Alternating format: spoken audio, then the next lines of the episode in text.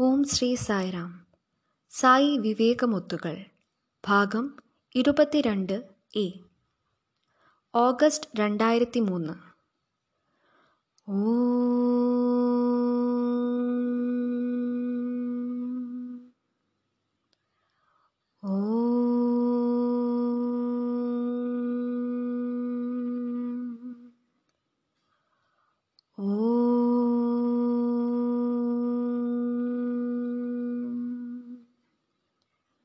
സായിറാം സ്വാമിയുടെ പാദപത്മങ്ങളിൽ പ്രണാമങ്ങളോടെ.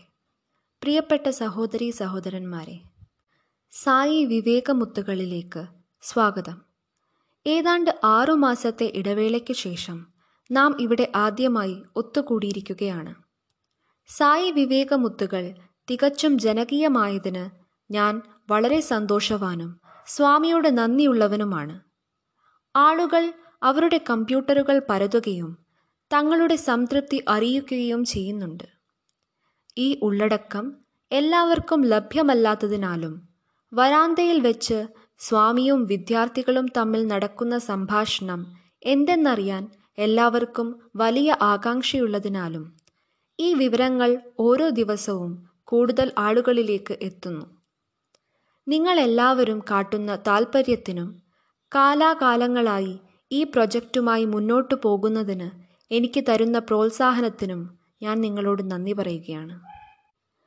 നമ്മൾ രണ്ടായിരത്തി മൂന്ന് ഓഗസ്റ്റ് മാസം മുതൽക്കാണ് ആരംഭിക്കുന്നത്.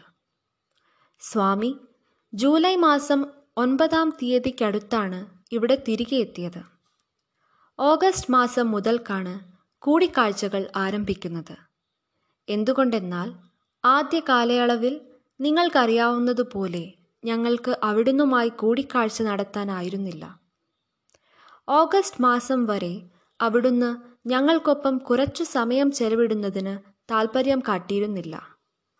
രണ്ടായിരത്തി മൂന്ന് ഓഗസ്റ്റ് പതിനൊന്നിന് നടന്ന പ്രധാന വസ്തുതകളിൽ ചിലത് നിങ്ങളുടെ ശ്രദ്ധയിൽ കൊണ്ടുവരുന്നതിന് ഞാൻ ആഗ്രഹിക്കുകയാണ്. ആ സമയത്ത് Shri Sathya Sai Institute of Higher ലേണിംഗിന്റെ ആഭിമുഖ്യത്തിൽ സ്കൂൾ അധ്യാപകർക്കായി ഒരു സിമ്പോസിയം ഉണ്ടായിരുന്നു. നിങ്ങൾക്കറിയാവുന്നതുപോലെ Shri Sathya Sai Institute of Higher Learning രാജ്യത്തു തന്നെ മികച്ചത് എന്ന കീർത്തി നേടിയിരുന്നു. സ്കൂൾ അധ്യാപകർക്ക് അവരുടെ ക്ലാസുകളിലും പരിശീലനത്തിലും മൂല്യങ്ങൾ പ്രയോഗത്തിൽ കൊണ്ടുവരാൻ സാധിക്കുമാറ് കുറച്ച് ഓറിയന്റേഷൻ കോഴ്സുകൾ നടത്തണമെന്ന് University Grants Commission Shri Sathya Sai യൂണിവേഴ്സിറ്റിയോട് അപേക്ഷിച്ചിട്ടുണ്ടായിരുന്നു. അതുകൊണ്ട് വിവിധ സ്കൂളുകളിലെ അധ്യാപകർക്കായി ഞങ്ങൾ ഒരു സിമ്പോസിയം നടത്തി. ആദ്യത്തെ ബാച്ചിലേക്ക് അവരിൽ അമ്പത് പേരെ തിരഞ്ഞെടുക്കുകയുണ്ടായി. സത്യസായി യൂണിവേഴ്സിറ്റിയിലെ പ്രൊഫസർമാർക്ക് വിഷയങ്ങൾ നൽകപ്പെട്ടു. ഓരോരുത്തരും ഓരോ പ്രത്യേക വിഷയം കൈകാര്യം ചെയ്യണമായിരുന്നു. ഒട്ടും അതിശയോക്തിയില്ലാതെ ഞാൻ പറയട്ടെ. മുഴുവൻ സിമ്പോസിയവും സംഘാടകരുടെയും പങ്കാളികളുടെയും തൃപ്തിക്കനുസൃതമായി വളരെ വളരെ നന്നായി നടന്നു. ഈ വിഷയവുമായി ബന്ധപ്പെട്ട് അന്ന് വൈകുന്നേരം രണ്ടായിരത്തി മൂന്ന് ഓഗസ്റ്റ് പതിനൊന്നിന് ഒരു സംഭാഷണം നടന്നു. ഭഗവാനെ ഒത്തിരി നാളായി ഞങ്ങൾക്കിടയിൽ ലഭിക്കാതിരുന്നതിനാൽ ഞങ്ങൾ ആവേശത്തിലായിരുന്നു. അവിടുന്ന് കസേരയിൽ ഇരുന്നു കൊണ്ട് ഞങ്ങൾ ഓരോരുത്തരോടും സംസാരിക്കുന്നത് ഞങ്ങളെ വളരെയധികം ആവേശഭരിതരാക്കി. എന്തുകൊണ്ടെന്നാൽ ഏതാനും മാസങ്ങളായി ഞങ്ങൾ അവിടുന്നുമായി ശാരീരികമായി അകലത്തായിരുന്നു. ഭഗവാനും ആ ദിവസം ഞങ്ങളോട് സംസാരിക്കുന്നതിൽ അതേപോലെ സന്തോഷവാനായിരുന്നു. അവിടുന്ന് ഭജന സമയവും അതിക്രമിച്ചു. അത് അപൂർവമായേ സംഭവിക്കാറുള്ളൂ. ഭജന സമയം എത്തുമ്പോൾ അവിടുന്ന് സംഭാഷണം സംഗ്രഹിച്ചിട്ട് ഭജന ഹാളിലേക്ക് നടക്കുകയാണ് പതിവ്.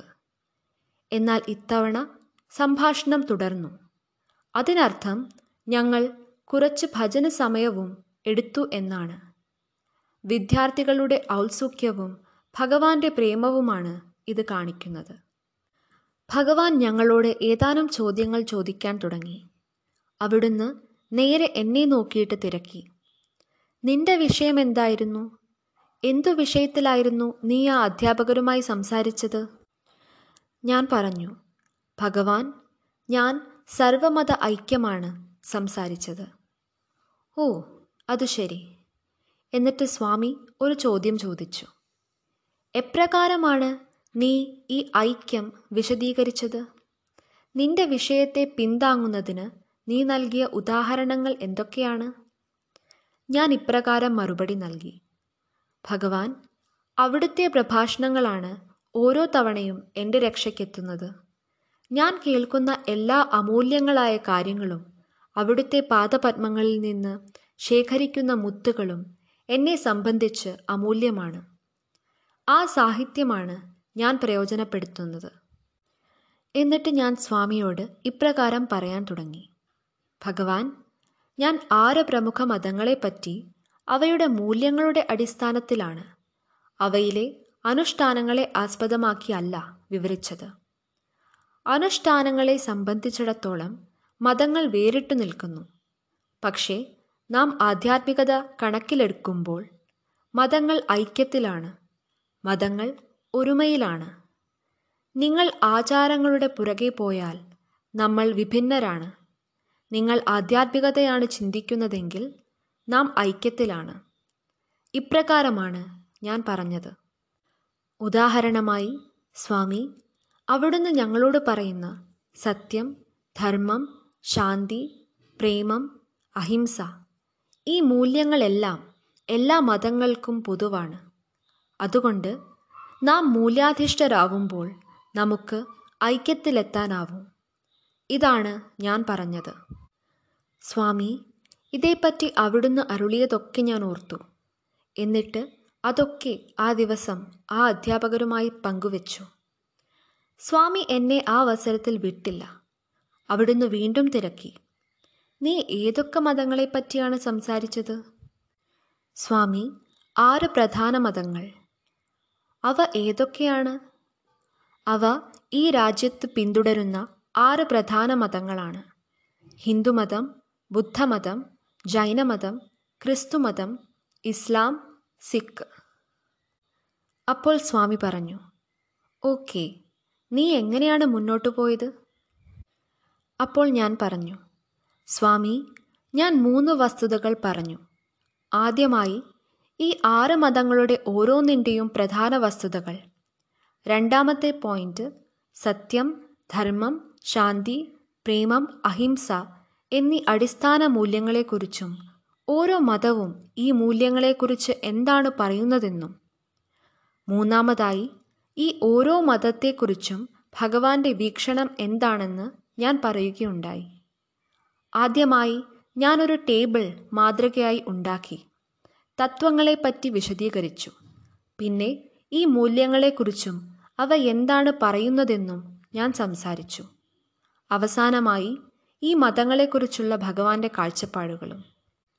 ശരി അവിടുത്തെ മുഖത്ത് സംതൃപ്തിയുടെ ഭാവം എനിക്ക് കാണാനായി.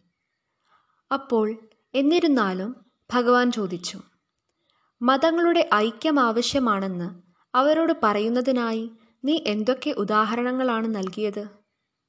ഐക്യം ഉണ്ടെന്ന് നിനക്ക് എങ്ങനെ തെളിയിക്കാൻ കഴിഞ്ഞു? ഞാൻ പറഞ്ഞു സ്വാമി ഞാൻ അവിടുത്തെ സാഹിത്യത്തിൽ നിന്നുള്ള ഒരു ഉദാഹരണമാണ് എടുത്തത്.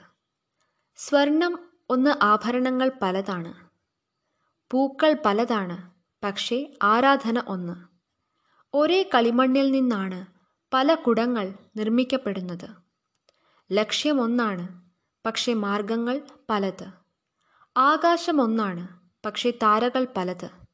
സ്വാമി അവിടുന്ന് ധാരാളം ദൃഷ്ടാന്തങ്ങൾ തന്നിരിക്കുന്നു. ഞാൻ അവയെല്ലാം ഉദ്ധരിക്കുകയുണ്ടായി. അവർക്ക് ബോധ്യമായെന്ന് തോന്നുന്നു. അപ്പോൾ സ്വാമി വളരെ പ്രസക്തമായ ഒരു ചോദ്യം ചോദിച്ചു. നീ എവിടെ നിന്നാണ് ഈ സർവമതൈക്യം മനസ്സിലാക്കിയത്? സ്വാമി അവിടുത്തെ സമീപത്ത് വന്നതിനു ശേഷമാണ് ഞാൻ ഈ സർവമതൈക്യം മനസ്സിലാക്കിയത് എന്ന് എനിക്ക് സമ്മതിച്ചേ മതിയാവൂ. ഓ നിനക്കെങ്ങനെ പഠിക്കാനായി? എന്റെ അടുത്ത് വന്നതിനു ശേഷമാണ് നീ സർവമതൈക്യം പഠിച്ചത് എന്ന് നീ പറയുന്നു. നീ എങ്ങനെയാണ് പഠിച്ചത്? ഞാൻ പറഞ്ഞു സ്വാമി ഈ സ്ഥലം തന്നെ മതിയായ സന്ദേശം പകരുന്നുണ്ട്. ഈ സ്ഥലത്ത് എത്തുമ്പോൾ ഞങ്ങൾ കാണുന്നത് ശ്രീ സത്യസായി ഹിൽവ്യൂ സ്റ്റേഡിയമാണ്. അവിടെ ഭഗവാൻ കൃഷ്ണന്റെ ശിവന്റെ യേശുക്രിസ്തുവിന്റെ ഗുരുനാനക്കിന്റെ ബുദ്ധന്റെ ഒക്കെ വിഗ്രഹങ്ങളാണ് കാണുന്നത്. ഇരുപത് മുപ്പത് അടി ഉയരമുള്ള ഈ ഓരോ വിഗ്രഹവും സർവമതൈക്യത്തെപ്പറ്റിയാണ് പറയുന്നത്. അതു കടക്കുമ്പോൾ ഞങ്ങൾ ചൈതന്യജ്യോതി മ്യൂസിയത്തിലെത്തുന്നു. അവിടെ ചാർട്ടുകൾ കമ്പ്യൂട്ടർ പ്രസന്റേഷനുകൾ ഒക്കെ സർവമതൈക്യത്തെ അവതരിപ്പിക്കുന്നു. പിന്നീട് ഞങ്ങൾ പ്രശാന്തി നിലയത്തിലേക്കാണ് എത്തുക. അവിടെ എല്ലാ മതങ്ങളുടെയും ഐക്യത്തിന്റെ പ്രതീകമായി സർവധർമ്മ സ്തൂപം നിലകൊള്ളുന്നു. പൂർണചന്ദ്ര ഓഡിറ്റോറിയത്തിന് പുറകിലായി നിങ്ങളത് കണ്ടിട്ടുണ്ടാവും. താമരപ്പൂവുള്ള ആ സ്തംഭം മതസമന്വയത്തിന്റെ പ്രതീകമാണ്. എല്ലാ മതങ്ങളുടെയും സുപ്രധാന വസ്തുതകൾ അതിന്റെ അടിത്തറയിൽ ഭിത്തിയിൽ കൊത്തിവെച്ചിട്ടുണ്ട്. പൂർണചന്ദ്ര ഓഡിറ്റോറിയത്തിനകത്തേക്ക് കടന്നാലോ ഈ കാര്യങ്ങളൊക്കെ ഭിത്തിയിൽ ആലേഖനം ചെയ്യപ്പെട്ടിരിക്കുന്നത് നമുക്ക് കാണാം. ആട്ടിൻ പറ്റത്താൽ വലയം ചെയ്യപ്പെട്ടു നിൽക്കുന്ന ക്രിസ്തു സിക്കുകാരുടെ പുണ്യഗ്രന്ഥമായ ഗുരുഗ്രന്ഥ്. സ്വരാഷ്ട്രരുടെ പവിത്രാഗ്നി. അർജുനനോട് സംസാരിക്കുന്ന ഭഗവാൻ കൃഷ്ണൻ. പൂർണചന്ദ്ര ഓഡിറ്റോറിയവും മതങ്ങളുടെ ഐക്യമാണ് സംസാരിക്കുന്നത്. ഈ സ്ഥലത്തിനു തന്നെ മതങ്ങളുടെ ഐക്യത്തെ ആധാരമാക്കിയുള്ള ഒരു സന്ദേശം തരാനുണ്ട്. ഞാനിത് ഇവിടെ നിന്നു മാത്രമാണ് പഠിച്ചിട്ടുള്ളത് സ്വാമി. ഇതാണ് ഞാൻ പറഞ്ഞത്. അപ്പോൾ സ്വാമി ആരാഞ്ഞു? ശരി നീ പറയുന്നത് ഇവിടെ ഐക്യമുണ്ടെന്നാണ്. ഇതിൽ നിന്ന് വൈവിധ്യം എങ്ങനെയുണ്ടാകും എന്ന് വിശദീകരിക്കൂ. നന്നായി. എല്ലാ ഉത്തരങ്ങളും തീർന്നുപോയിരിക്കുന്നു നിസ്സഹായനായി എനിക്കെന്റെ രണ്ടു കരങ്ങളും ഉയർത്തേണ്ടിയിരിക്കുന്നു. ആ പാദപത്മങ്ങളിൽ ശരണം പ്രാപിക്കുകയല്ലാതെ മറ്റു പോംവഴികളൊന്നുമില്ലായിരുന്നു. അപ്പോൾ സ്വാമി ഈ വിഷയത്തെക്കുറിച്ച് സംസാരിക്കാൻ ആരംഭിച്ചു. നോക്കൂ നിങ്ങൾക്ക് കണ്ണുകൾ കാതുകൾ കൈകൾ കാലുകൾ ഒക്കെയുണ്ട്. ശരീരത്തിലെ ഈ അവയവങ്ങളെല്ലാം നിങ്ങളുടെ മാത്രം സ്വന്തമാണ്. അവയവങ്ങളും അംഗങ്ങളും പലതാണ്. പക്ഷേ അവയെല്ലാം നിങ്ങളുടേതാണ്. ശരിയല്ലേ? ഇതുപോലെ ഈ മതങ്ങളൊക്കെ അവയവങ്ങൾ പോലെയാണ്. ഒരേ ഈശ്വരനെക്കുറിച്ചാണ് അവയെല്ലാം ഘോഷിക്കുന്നത്. അതാണ് ഐക്യം. ഭഗവാൻ ഇപ്രകാരമാണ് അരുളിയത്. തന്നെയുമല്ല ഒരു വ്യക്തിയെ നന്നായി നിങ്ങൾക്കറിയാമെങ്കിൽ ബാക്കി ഓരോരുത്തരെയും നിങ്ങൾക്കറിയാനാവും. ഒരു ചെറിയ ഉദാഹരണമിതാ. ഓരോ മെഡിക്കൽ വിദ്യാർത്ഥിയും പഠിക്കുന്നത് ഒരേ ആളിന്റെ അവയവങ്ങളാണ്. എല്ലായിടത്തും അതേ അവയവങ്ങളാണുള്ളത്. എന്റെ കണ്ണിന്റെ ഘടന തന്നെയാണ് നിങ്ങളുടെ കണ്ണിന്റെ ഘടനയും. എന്റെ ചെവികളുടെ ഘടന തന്നെയാണ് നിങ്ങളുടെ ചെവികളുടെ ഘടനയും. ഇതുപോലെ നിങ്ങൾക്ക് ഒരു വ്യക്തിയെ നന്നായി അറിയാമെങ്കിൽ ബാക്കി ഓരോരുത്തരെയും നിങ്ങൾക്കറിയാനാവും. ഇതാണ് ഐക്യമെന്നാൽ ഭഗവാൻ ഇപ്രകാരമാണ് അരുളിയത്. അതിനാൽ കത്തുന്ന പ്രകാശം പരത്തുന്ന നിരവധി ബൾബുകൾ ഉണ്ടെന്നു വരികിലും അവയ്ക്കു കാരണമായ വൈദ്യുതി ഒന്നു തന്നെ ഇങ്ങനെ തീർച്ചയായും നിങ്ങൾക്ക് ഐക്യം എന്തെന്ന് സ്ഥാപിക്കാനാവും. ഭഗവാൻ പറയുകയുണ്ടായി. സ്വാമി മനസ്സിലായി. ഒരു ചെറിയ ചോദ്യം. സ്വാമി തിരക്കി. എന്താണത്? സ്വാമി ഞങ്ങൾക്കെങ്ങനെ ഈ ഐക്യം നേടാനാവും? സൈദ്ധാന്തികമായി മാത്രമേ എനിക്ക് ഐക്യം അറിയൂ ഞാൻ ദർശിക്കുന്നതൊക്കെ വൈവിധ്യമാണ്. നമുക്കെങ്ങനെ ഐക്യം കൈവരിക്കാനാവും? നമുക്കെങ്ങനെ ഐക്യം നേടാനാവും? ഇതാണ് എന്റെ ചോദ്യം.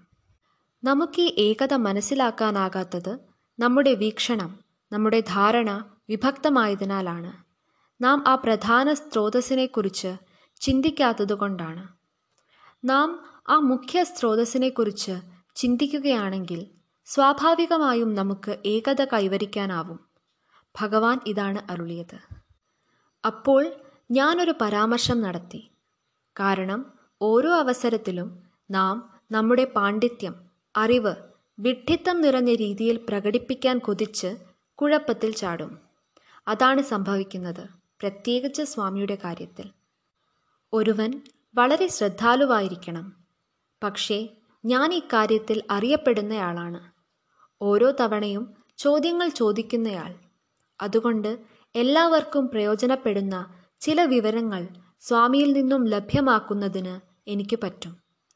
ചിലപ്പോഴൊക്കെ ഈ ചോദ്യങ്ങൾ വളരെ ബാലിശമായും അപ്രസക്തമായും വിഷയബാഹ്യമായും തോന്നും. എന്നാൽ അതിനെ തുടർന്ന് സ്വാമിയിൽ നിന്നും എനിക്ക് ലഭിക്കുന്ന വിവരങ്ങൾ ഓരോരുത്തരെ സംബന്ധിച്ചും അമൂല്യമാവും.